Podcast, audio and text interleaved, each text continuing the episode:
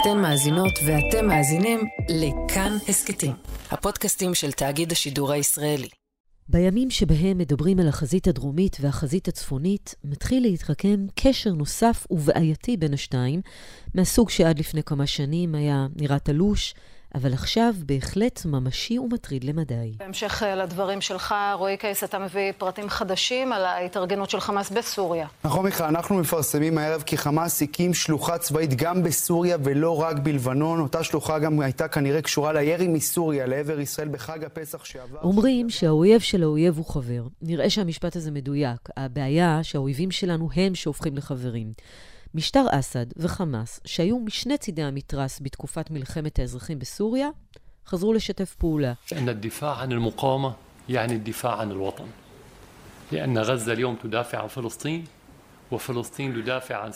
לעמוד לצד ההתנגדות, כלומר חמאס, זה לעמוד לצד הגנת המולדת, כי היום עזה מגינה על פלסטין, ופלסטין מגינה על סוריה ועל כל מדינות ערב, אומר הרודן הסורי. אז מה זה אומר מבחינתנו עכשיו? והאם חמאס עומד להפתיע אותנו מזווית, או ליתר דיוק, חזית אחרת?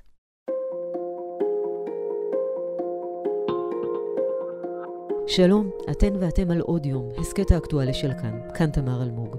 אז נפצח את הסוגיה, את המצב משני הצדדים.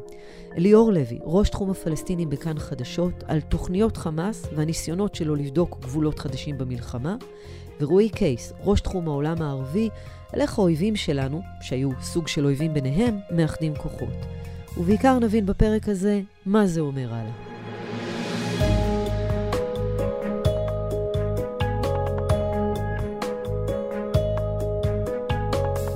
היי אליאור.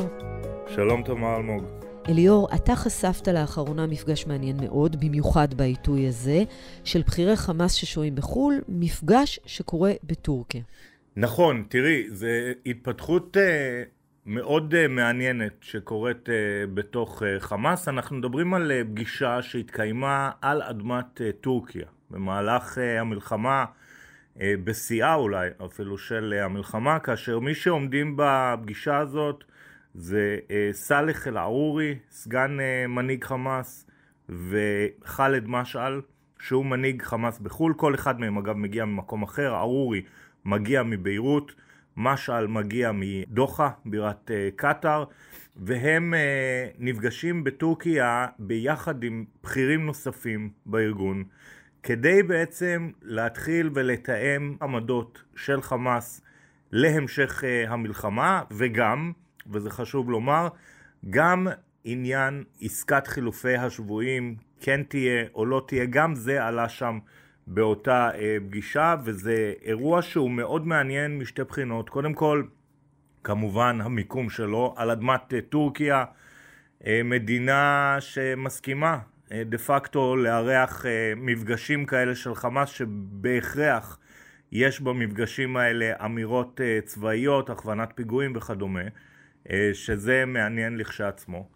והדבר השני הוא כמובן הניסיון של חמאס לארגן בכל דרך פגישות שהן לא, לא נעשות מרחוק. תחשבי, השנה 2023, משעל יכל לדבר עם ארורי, שיכל לדבר עם הנייה, שיכל לדבר גם עם מישהו ממלזיה לצורך העניין, בווידאו קונפרנס, אבל הם בוחרים לא לעשות את זה מסיבה מאוד פשוטה. הם לא רוצים שתהיה חדירות מודיעינית אה, לשיחות כאלה, ולכן גם לשיחה הזאת כנראה הייתה משמעות מאוד מאוד אה, גדולה, אה, שצריך לשים לב אליה, אנחנו נדבר עליה בהמשך. אז מה הם מחליטים בפגישה הזאת שנערכת בטורקיה? כי התוכניות שלהם הן לא לגבי ביצוע שם.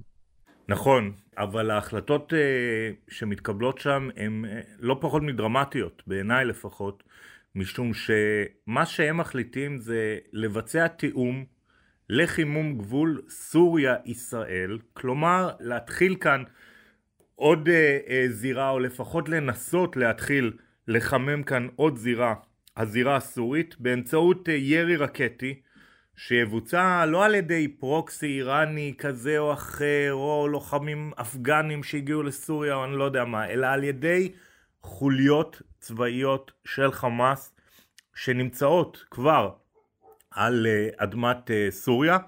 וההתפתחות הזאת היא מאוד מעניינת כי היא בעצם פותחת לחמאס זירה צבאית חדשה שהוא לא השתמש בה בעבר, בטח לא בכוונה התקפית אה, נגד אה, ישראל, ופה הם בעצם אה, מנסים ומתחילים בעצם לתאם את האירוע הזה.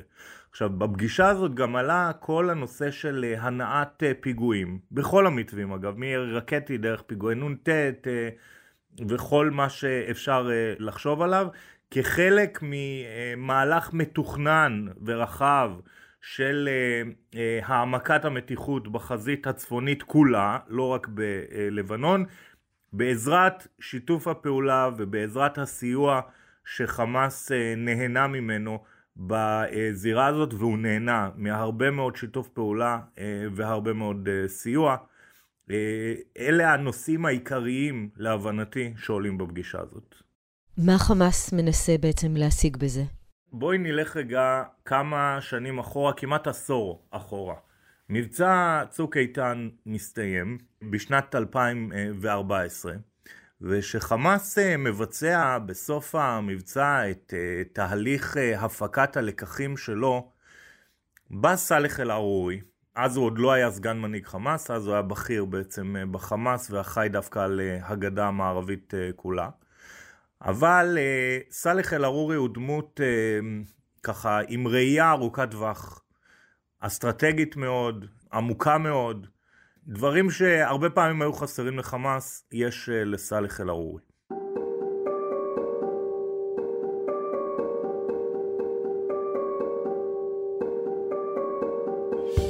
והוא הסתכל ואמר, תקשיבו, אין מצב שעזה נשארת לבדה במערכה מול ישראל. כלומר, בצוק איתן הייתה מלחמה או מבצע לצורך העניין מורחב מאוד בדרום, הגדה שקטה לחלוטין, מזרח ירושלים שקטה לחלוטין, ובטח כל הזירות מסביב שקטות לחלוטין. ושם תמר הוא הוגה בעצם בפעם הראשונה את uh, תיאוריית התלכדות הזירות. הוא אומר, תראו, יש פה הרבה מאוד זירות שחלקן מאוד אה, אוהדות את אה, חמאס, ועדיין במלחמה מול ישראל כולם בשקט, יושבים בשקט וצופים בישראל הולמת ברצועת עזה. הוא אומר, זה לא ייתכן. אנחנו צריכים לגרום לכך שתהיה יותר מזירה אחת שתעסיק את ישראל. למה שיהיה לה את השקט הזה מכל שאר הזירות כשהיא בעצם פוגעת אה, בחמאס בעזה? בואו נייצר מצב שבו אם יש מלחמה בעזה, יש כמה זירות שהן פעילות ומטרידות את ישראל ומציקות לישראל וגורמות לה בעצם להסיט את הקשב שלה לכמה כיוונים ובכך להחליש אותה בעצם. אז הוא לא סומך על חיזבאללה שיעשו את זה? לדוגמה? חיזבאללה לא עשו את זה. חיזבאללה לא עשו את העניין הזה עד, uh, עד ל-7 באוקטובר. הם לא השתתפו אף פעם כמעט בצורה אמיתית, נרחבת, יומיומית, אה, במערכה מול אה, ישראל בתגובה לאירוע בעזה. פה ושם כן היו רקטות, אה, גם בשומר החומות, אבל זה לא היה חיזבאללה, זה היה אולי באישור של חיזבאללה. וכאן אנחנו בעצם שומעים בפעם הראשונה שארורי מתכנן כמה זירות. ואז ארורי בנה את הזירות הללו, ראינו אותם בשומר החומות היטב. בעצם נפתחה לנו עוד אה, זירה שהיא בגדה ונפתחה לנו עוד זירה שהיא במזרח ירושלים במקביל למלחמה ברצועת עזה ועוד זירה גם מלבנון אמנם אז היא לא הייתה מאוד אה, פעילה וזה לא היה חיזבאללה זאת הייתה שלוחת חמאס מלבנון אבל זה חלק מהעניין. ארורי אחרי 2014 הקים בעצם שלוחה של חמאס על אדמת לבנון שהמטרה שלה היא לייצר לישראל עוד זירה שתטריד אותה במצב של מלחמה מול אה, רצועת אה, עזה. הזירה הזאת, הלבנונית, אני חייב לומר, אה, של חמאס, נעשתה ככה מאוד מאוד בשקט. הוא הקים אותה ביחד עם ח'אלד משעל, כאשר בעצם רוב השלוחה נמצאת בחלק המערבי של לבנון, באזורים של מחנות הפליטים הפלסטינים סביב אה, בעיקר אה, צור, העיר צור, ומה שקורה משם זה שהם מתחילים קודם כל לייצר לאט לאט אה, רקטות בצורה לא גדולה מדי, אבל גם מאוד ממודרת. קשה היה להבין מה בדיוק קורה שם. והדבר השני שחמאס עושה עם התרחבות השלוחה הזאת בלבנון, זה להתחיל להעביר גם אה, רקטות אה, בשלב מאוחר יותר מסוריה ללבנון. ולעשות לעצמו מערך ייצור עצמי של רקטות על אדמת לבנון, והכל הכל בהכוונה איראנית, חלק גם במימון איראני, וככה קמה לה עוד שלוחה, עוד חזית, עוד יחידה נקרא לה, של חמאס שנמצאת אה, בדרום אה, לבנון. אגב, בערבית קוראים לה אשימאלי, היחידה הצפונית.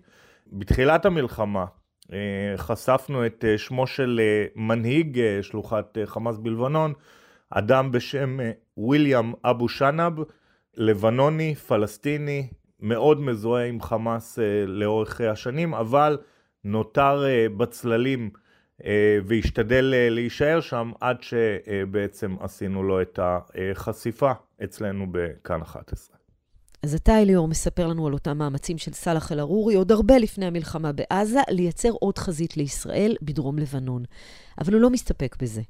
נכון. ברגע שחמאס מקים את אה, שלוחת חמאס בלבנון, וברגע שהוא מבסס אותה, וברגע שהוא גם משתמש בה סאלח אל-ערורי מבין שחמאס צריך להתרחב לעוד זירה. כלומר, הוא התבסס אה, יחסית בלבנון, אבל צריך לייצר עוד אה, אה, מהלך. עכשיו, כשהוא מסתכל מסביב, אין לו הרבה אופציות, כן? זה לא שיש לו את ירדן, ירדן מן הסתם לא תיתן לו, וגם אם הם ינסו ככה במחתרת לעשות את זה, לירדן יש מודיעין אה, ומערך מודיעין מצוין, באמת מצוין, שידע לסכל את זה. אה, מצרים בוודאי שלא אה, בעניין הזה בשל הרגישות אה, ביחסים מול רצועת עזה ולכן הם לא השתמשו בסיני לטובת אירוע כזה.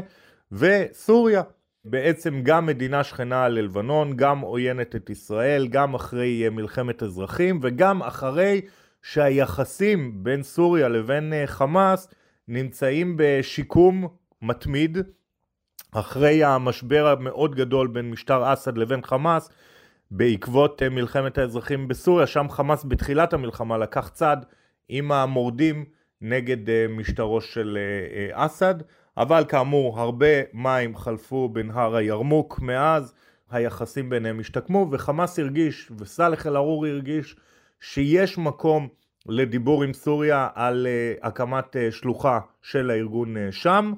ולא רק שיש מקום לזה, יש לו גם את הפטרון האיראני שיכול להוריד לסוריה הרבה מאוד אה, אה, הנחיות או המלצות נקרא לזה, אה, לסייע או לתת לחמאס לארגן ולהקים יחידה צבאית אה, מסוריה, וכך לאט לאט מוקמת לה שלוחת חמאס בסוריה.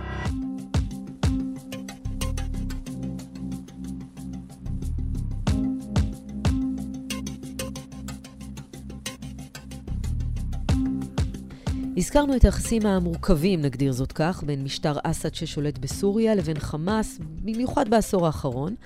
אז זה זמן טוב לעצור רגע ולהרחיב בנושא הזה עם המומחה שלנו לאסד ושות', ראש תחום העולם הערבי רועי קייס. אהלן רועי. שלום תמר. פעילות של חמאס בסוריה זה ממש לא דבר מובן מאליו בהתחשב באדם הרע שהיה ביניהם בתקופת מלחמת האזרחים שם, אז בוא נחזור אפילו עוד אחורה, לאיך בכלל כל העניין הזה מתפתח. נכון, כי תראי, מה שקורה זה שב-2001 ח'אלד משעל, אה, מי שעומד בראש אה, חמאס, הוא ובכירים אחרים בארגון מוצאים מקלט בדמשק, תחת החסות של בשאר אל-אסד, בזמנו הנשיא הצעיר החדש שהחליף את אביו חאפז אל-אסד, מחשש שבמקומות אחרים באזור הם יחוסלו. ומאז למעשה בחמאס מתחזקים בסוריה ממש משרדים בדמשק, עוד שלוחה שנמצאת שם, שלוחה פוליטית על הנייר. The crowds were enormous, gathering all across Syria for the first time since a nearly 50-year-old state of emergency was lifted by Syria's president Bashar Assad. במרץ 2011 כאשר מתחילה ההתקוממות הגדולה נגד נשיא סוריה בשאר אל-אסד, בעידוד האביב הערבי שהכה גלים במדינות uh, האזור, אז למעשה מתחיל השינוי. כי בסופו של דבר אנחנו מדברים על משטר אסד שהוא משטר עלאווי, ועל ארגון חמאס שהוא ארגון סוני.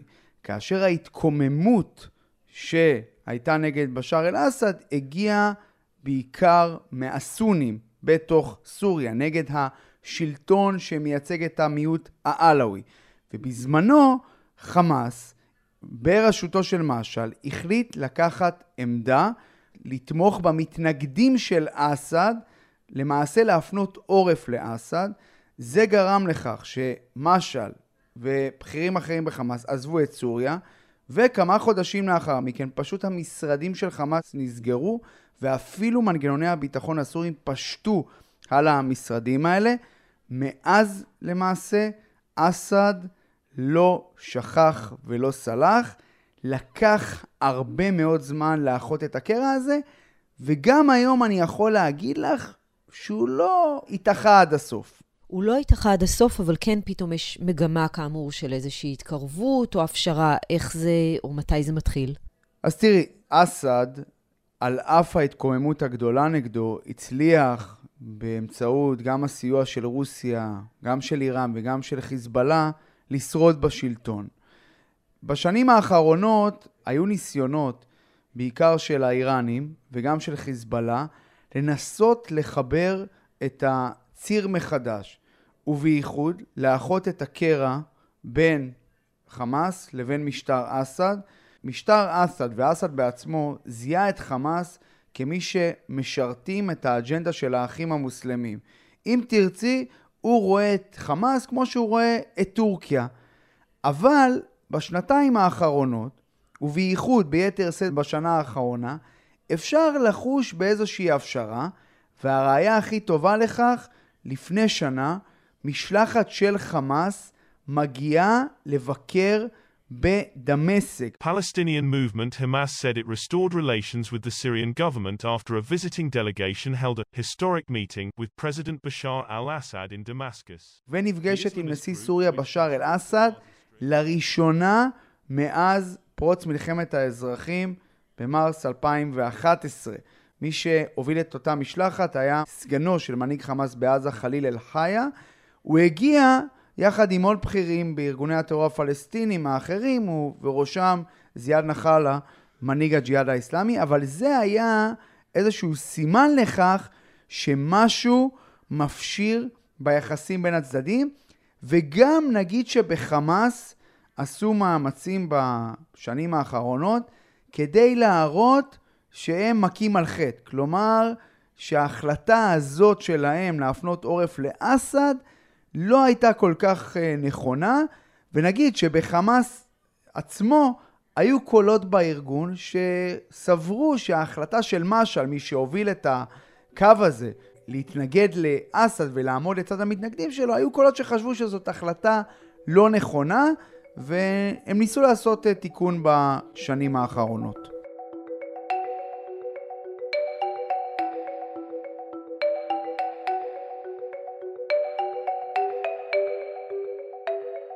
אז ערב 7 באוקטובר, ערב המתקפה, יחסי אסד, משטר אסד וחמאס, יש מערכת יחסים, אבל it's complicated. כן, זה בדיוק העניין, it's complicated, כי בסופו של דבר, כמו שאמרתי, אסד עדיין אה, לא סלח עד הסוף לחמאס על הסכין בגב, כפי שהוא אה, רואה את זה, שהם תקעו, אה, לא אחרי מלחמת האזרחים שפרצה, כאשר הם עמדו לצד המתנגדים שלו, ובאותה נשימה, כן אפשר לחוש בהפשרה מסוימת ביחסים, בחסות המאמצים, אם תרצי, מאמצי התיווך של גורמים אחרים במחנה הפרו-איראני, אה, חיזבאללה שהוביל את זה, ולכן אני חושב שסך הכל הייתה סוג של מגמת שיפור, כשנגיד שגם ברמה ההצהרתית שמענו בחודשים האחרונים הצהרות מצד חמאס,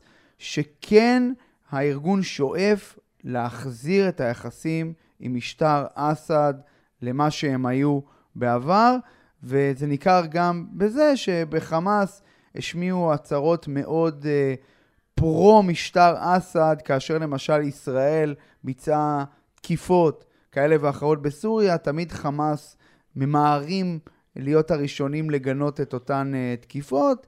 אם תרצי סוג של אמירה, אנחנו רוצים לחזור לחיק המשטר הסורי. ופה נכנס הפרסום שלך, רועי קייס, שחמאס הקים שלוחה צבאית בסוריה ולא רק בלבנון. נכון. בחסות הפיוס הזה, בחודשים האחרונים, בחמאס הקימו מעין שלוחה צבאית חדשה על אדמת אה, סוריה, שלוחה שעל פניו היא קטנה, מונה כמה עשרות, שלוחה שבעיקר נמצאת במחנות פליטים אה, גם באזור דמשק וגם בדרום סוריה. בחודשים האחרונים, אני מזכיר, היה את המטח הגדול של שלוחת חמאס בלבנון לעבר הצפון, זה קרה בחג הפסח. בסמוך לאותו מטח היה גם ירי מסוריה לעבר אה, ישראל. הייתה איזושהי התארגנות שקיבלה לאחריות, התארגנות בשם ליווה אל-קודס, אבל ככל הנראה שלוחת חמאס הצבאית בסוריה הייתה אחראית לירי הזה. כלומר, כבר בחודשים האחרונים, ייתכן מאוד שכבר השלוחה הזאת נכנסה לפעולה נגד ישראל כמעין איזשהו ניסוי אה, כלים, וחשוב לומר שהסיפור הזה והפרסום הזה מתחבר גם למגמה הכללית בציר, הניסיון לאתגר את ישראל מכמה זירות, שנזכיר, בסוריה, מלבד השלוחה הזאת שדיברנו עליה, בשנים האחרונות, איראן מנסה להקים שם תשתית צבאית משמעותית שתופעל נגד ישראל ביום פקודה, גם באמצעות מיליציות פרו-איראניות, גם באמצעות חיזבאללה, תיק הגולן בדרום סוריה. כלומר, זה לא מנותק מהראייה הכללית של הציר ושל המחנה הפרו-איראני, ההקמה של אותה שלוחה על אדמת סוריה. השאלה, מה העמדה של המשטר הסורי בעניין הזה לחימום הגבול עם ישראל? זו שאלה מצוינת, תמר, כי תראי, אני חושב שהמשטר הסורי נמצא בסוג של פלונטר. מדוע? המשטר הסורי שרד בזכות התמיכה של המחנה הפרו-איראני, של האיראנים, של חיזבאללה. עכשיו, מצד אחד, אסד רוצה לשלוט בסוריה, אה, מה שנקרא להראות שהוא אה, אוכף את הריבונות. מצד שני, אנחנו רואים שישראל בשנים האחרונות תוקפת לא אחת, אה, לפי פרסומים זרים, מתקנים אזרחיים שהאיראנים עושים בהם שימוש כדי להעביר אמצעי לחימה לשלוחות שלהם בסוריה. למשל, נמלי התעופה בדמשק, בבירה, וגם בחאלב, בצפון.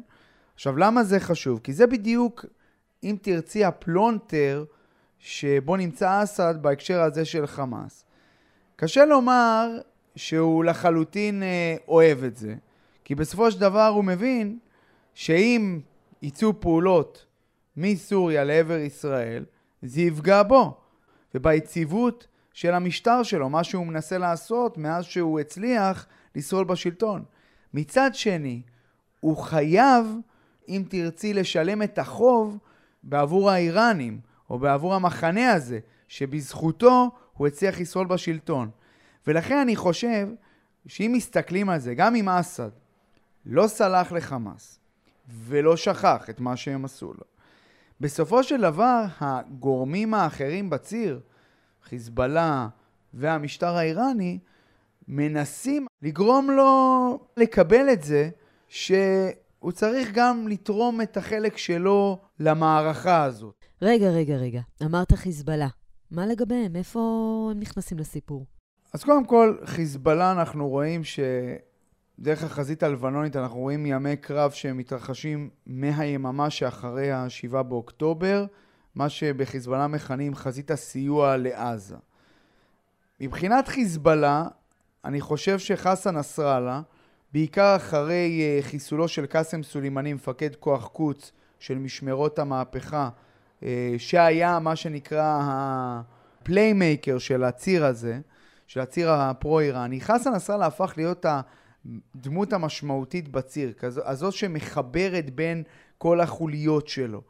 ואני חושב שגם בהקשר של איחוי הקרעים בין חמאס לבין משטר אסד, לנסראללה היה תפקיד משמעותי מאוד, גם אם עדיין, שוב, הקרעים האלה לא הוכחו לחלוטין, וגם נסראללה, אגב, הוא דיבר על זה בראיונות ובהצהרות שהוא העניק בשנים האחרונות, על המאמצים שהוא משקיע בהקשר הזה, כי בסופו של יום, ההסתכלות של הציר היא הסתכלות רב-זירתית. ומבחינת אה, נסראללה ומבחינת האיראנים, חשוב שהיחסים בין חמאס לבין משטר אסד יחזרו לאיזושהי שגרה, גם אם אין שם אהבה רבה וגם אם עדיין יש שם דם רע, בעבור המטרות גם של חיזבאללה וגם של המחנה הפרו-איראני.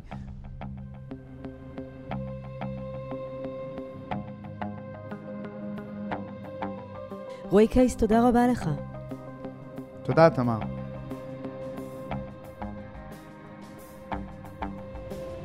ליאור לוי, אני חוזרת אליך לקראת סיום הפרק הזה, אז כמה להיות מודאגים מכל מה ששמענו כאן? תראי, לא צריך להיות מודאגים אה, מדי, בסוף מדובר אה, בשלוחות שהן לא אסטרטגיות, כלומר, הרעיון של סאלח אל-ערורי זה להטריד, לעשות הטרדות כל הזמן לצה"ל ולהעסיק אותו מכמה מקומות. ברגע שסאלח אל-ערורי מרגיש שחיזבאללה לא נמצא all in במלחמה הזאת, והוא לא נמצא כמובן, הוא נשמר על אה, מה שנקרא קו העימות ומקפיד בינתיים לא לחצות אותו ולא להעמיק את המלחמה מול ישראל מסיבות אה, מובנות של התגובה הישראלית שתהיה קשה יותר. סאלח אל-ערורי מבין שחמאס צריך לסמוך רק ואך ורק על עצמו אה, ולכן מה שהוא עושה זה להקים את היחידות הללו. הן טקטיות, הן מטרידות, אבל הן לא איום קיומי. כלומר, חמאס יוכל לראות, כן, בוודאי שכן, אבל הם לא אה, משהו שישראל לא תוכל אה, להתמודד איתו, אלא יותר ברמת ההטרדה, ומבחינת חמאס להטריד כמה שיותר. אגב, הם גם מנסים, ובינתיים, לשמחתנו ללא הצלחה, גם להעביר את מזרח ירושלים, והם לא מצליחים, גם את הגדה. והם אה, לא מצליחים, אה, בדומה אגב לשומר החומות, ולכן הם מנסים מזירות אחרות ששם יש להם אה, שליטה צבאית עצמאית יותר, נקרא לזה ככה. לבנון היא קרקע טובה לזה, סוריה היא קרקע טובה לזה. ואני רוצה להגיד עוד מילה לגבי הצמד הזה, ח'אלד משעל וסאלח אל-ערורי.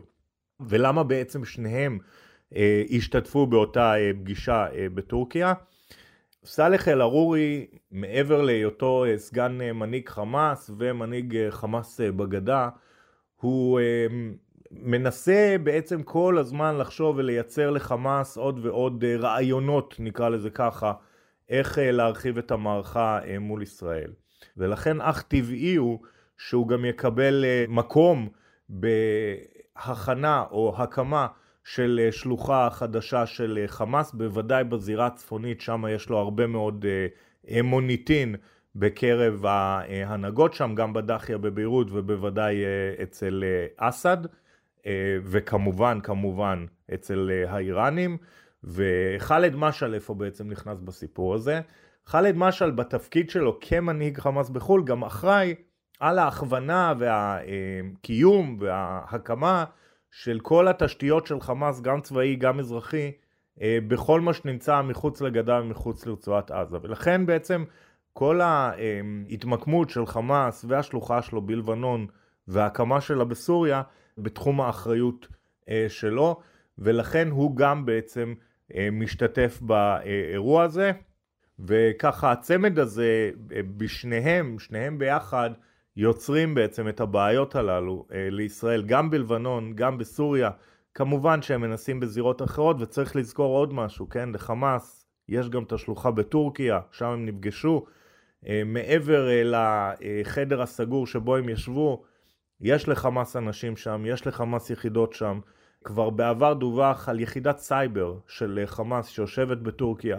יש לה הרבה מאוד אה, השקעות שם, גם אזרחיות, גם אה, כל נתיב הכספים שלהם, אה, הרבה ממנו מתבצע בטורקיה באמצעות חברות כאלו ואחרות, וגם לה יש חשיבות ויש משמעות לקיום של הארגון הזה וגם ללוחמה שלו מול ישראל, גם בפן הצבאי וגם כמובן בתמיכה הפיננסית שנעשית משם. מה נאמר אליאור על הזוג הזה? זוג מהגהנום, ונאחל להם שייכשלו בכל הזירות שהם אה, מתכננים. תודה רבה לך, אליאור לוי. תודה, תמר אלמוג. האזנתם והאזנתם לעוד יום. העורך דניאל אופיר, עיצוב קול ומיקס חן עוז, בצוות האורחים יותם רוזנבלד. פרקים חדשים של עוד יום עולים בכל ראשון, שלישי וחמישי, ולכולם ולעוד הסכתים מבית תאגיד השידור הישראלי אפשר להזין ביישומון כאן, באתר שלנו או בכל יישומון הסכתים. ואותנו אפשר להשיג גם בקבוצת כאן הסכתים בפייסבוק, או בחשבונות שלי בפייסבוק או בטוויטר. כאן תמר אלמוג, שנדע כולנו בשורות טובות.